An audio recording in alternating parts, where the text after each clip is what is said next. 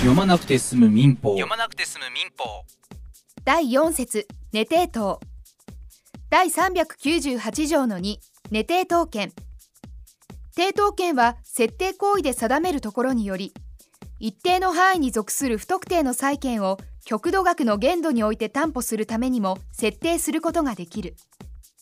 第2項全項の規定による抵当権以下寝定当権というの担保すべき不特定の債権の範囲は債務者との特定の継続的取引契約によって生ずるもの。その他債務者との一定の種類の取引によって生ずるものに限定して定めなければならない。第3項特定の原因に基づいて債務者との間に継続して生ずる債権手形上もしくは小切手上の請求権または電子記録債権。電子記録債権法平成19年法律第102号。第2条第1項に規定する電子記録債権を言う。次条第2項において同じ。は全項の規定にかかわらず寝定当権の担保すべき債権とすることができる。第398条の3寝定当権の非担保債権の範囲。寝定当権者は確定した元本並びに利息。その他の定期金。及び債務の不履行によって生じた損害の賠償の全部について極度額を限度としてその寝定当権を行使することができる。第2項債務者との取引によらないで取得する手形上もしくは小切手上の請求権または電子記録債権を寝定当権の担保すべき債権とした場合において次に掲げる自由があったときはその前に取得したものについてのみその寝定当権を行使することができる。ただしその後に取得したものであってもその自由を知らないで取得したものについてはこれを行使することを妨げない。1号債務者の支払いの停止。2号債務者についての破産手続き開始。再生手続き開始。公正手続き開始。または特別生産開始の申し立て。3号抵当不動産に対する競売の申し立てまたは滞納処分による差し押さえ。第398条の4寝定当権の非担保債権の範囲及び債務者の変更。元本の確定前においては寝定当権の担保すべき債権の範囲の変更をすることができる。債務者の変更についても同様とする。第2項全項の変更をするには高順位の抵当権者その他の第三者の承諾を得ることを要しない。第3項第1項の変更について元本の確定前に登記をしなかったときはその変更をしなかったものとみなす。第398条の5寝定当権の極度額の変更。寝定当権の極度額の変更は利害関係を有する者の承諾を得なければすることができない。第398条の6寝定当権の元本確定期日の定め。寝定当権の担保すべき元本についてはその確定すべき期日を定めまたは変更することができる。第2項第398条の4第2項の規定は全項の場合について準用する。第3項第1項の期日はこれを定めまたは変更した日から5年以内でなければならない。第4項第1項の期日の変更についてその変更前の期日より前に登記をしなかったときは担保すべき元本はその変更前の期日に確定する。第398条の7寝定当権の非担保債権の譲渡等。元本の確定前に寝定当権者から債権を取得した者はその債権について寝定当権を行使することができない。元本の確定前に債務者のためにまたは債務者に代わって弁済をした者も同様とする。第2項元本の確定前に債務の引き受けがあったときは寝定当権者は引受人の債務についてその寝定当権を行使することができない。第3項元本の確定前に面積的債務引き受けがあった場合における債権者は第472条の4第1項の規定にかかわらず寝定当権を引き受け人が負担する債務に移すことができない。第4項元本の確定前に債権者の交代による公開があった場合における公開前の債権者は第518条第1項の規定にかかわらず寝定統計を公開後の債務に移すことができない。元本の確定前に債務者の交代による公開があった場合における債権者も同様とする。第398条の8寝定統権者または債務者の相続。元本の確定前に寝定統権者について相続が開始したときは、寝定統権は相続開始の時に損する債権のほか、相続人と寝定統権設定者との合意により定めた相続人が相続の開始後に取得する債権を担保する。第2項、元本の確定前にその債務者について相続が開始したときは、寝定統権は相続開始の時に損する債務のほか、寝定統権者と寝定統権設定者との合意により定めた相続人が相続の開始後に負担する債務を担保する第3項第398条の4第2項の規定は全2項の合意をする場合について準用する。第4項第1項及び第2項の合意について相続の開始後6ヶ月以内に登記をしないときは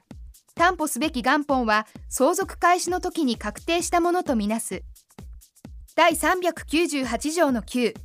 寝定当権者または債務者の合併。元本の確定前に寝定当権者について合併があったときは寝定当権は合併の時に損する債権のほか合併後存続する法人または合併によって設立された法人が合併後に取得する債権を担保する。第2項元本の確定前にその債務者について合併があったときは寝定当権は合併の時に損する債務のほか合併後存続する法人または合併によって設立された法人が合併後に負担する債務を担保する第3項全2項の場合には寝定当権設定者は担保すべき元本の確定を請求することができるただし全項の場合においてその債務者が寝定当権設定者であるときはこの限りでない。第4項、全項の規定による請求があったときは、担保すべき元本は合併の時に確定したものとみなす。第5項、第3項の規定による請求は、寝定当権設定者が合併のあったことを知った日から2週間を経過したときは、することができない。合併の日から1ヶ月を経過したときも同様とする。第398条の10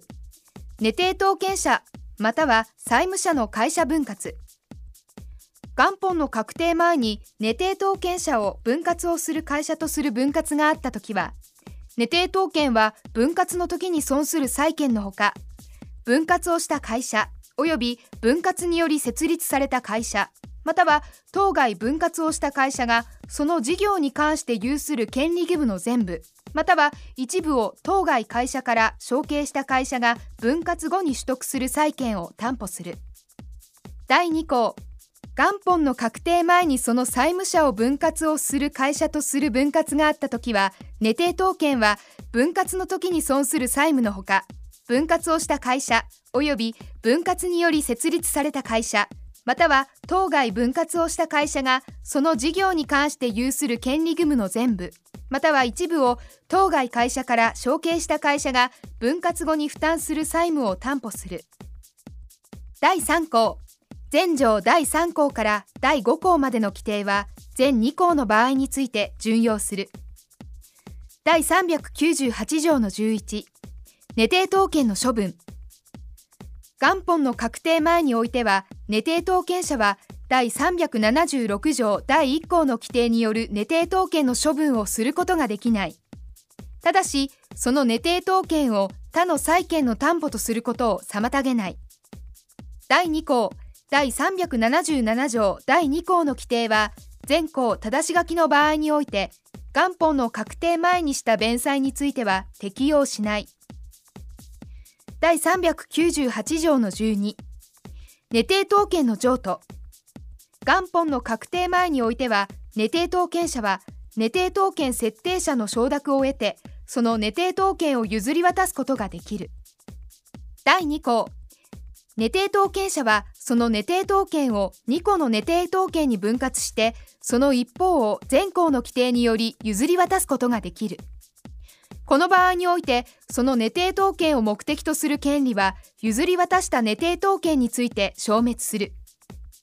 第3項全項の規定による譲渡をするにはその寝定統計を目的とする権利を有する者の承諾を得なければならない。第398条の13寝定統計の一部譲渡元本の確定前においては寝定統計者は寝定統計設定者の承諾を得てその寝定統計の一部譲渡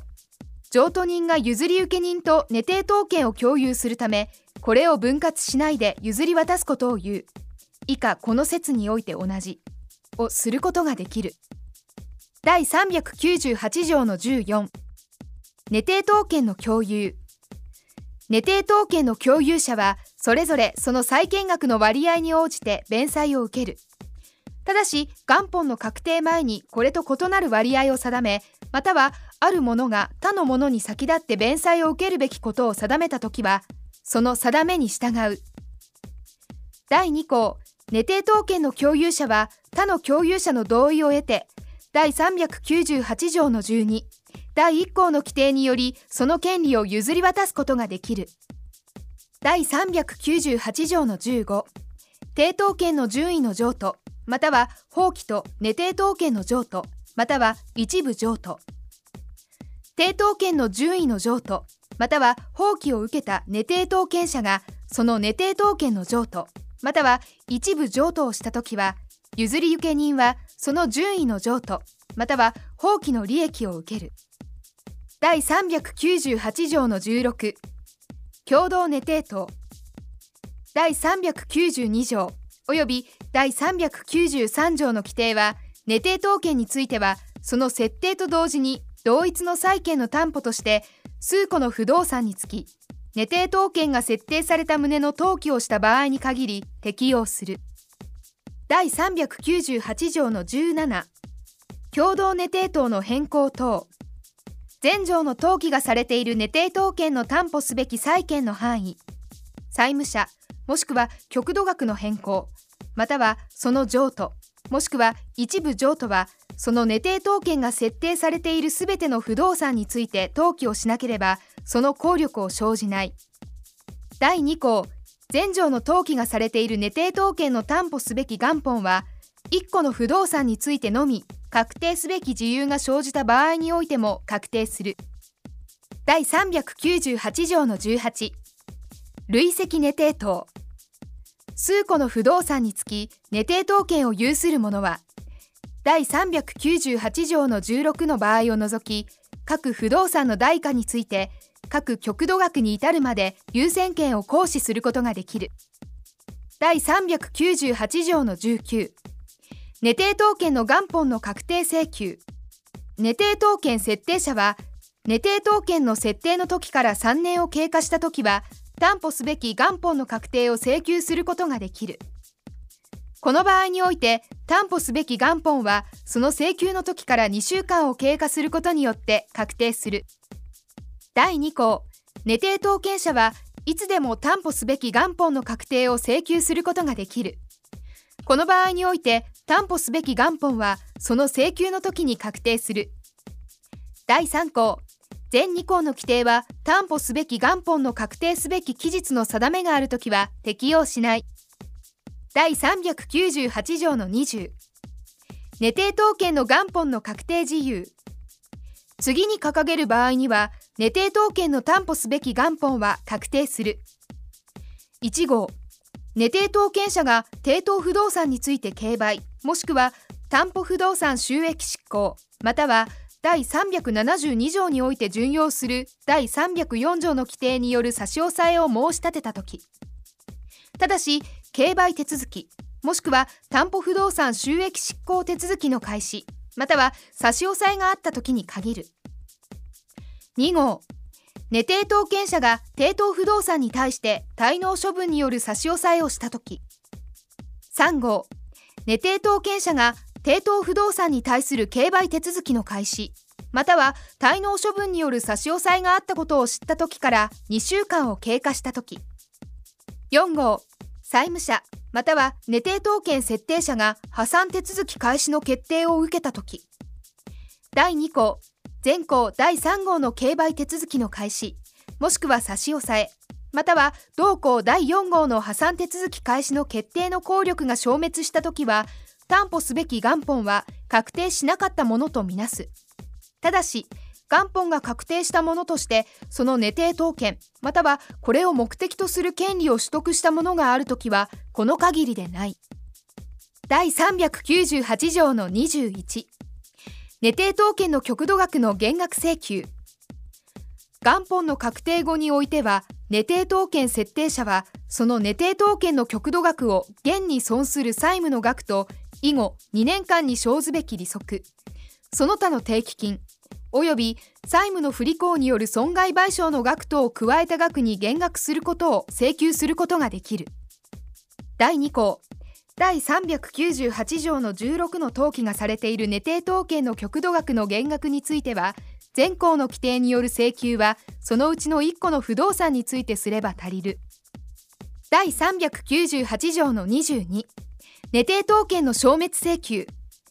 元本の確定後において現に損する債務の額が寝定当権の極度額を超えるときは他人の債務を担保するためその寝定当権を設定したもの。または抵当不動産について所有権地上権 A 戸作権もしくは第三者に対抗することができる賃借権を取得した第三者はその極度額に相当する金額を払い渡しまたは供託してその寝定当権の消滅請求をすることができる。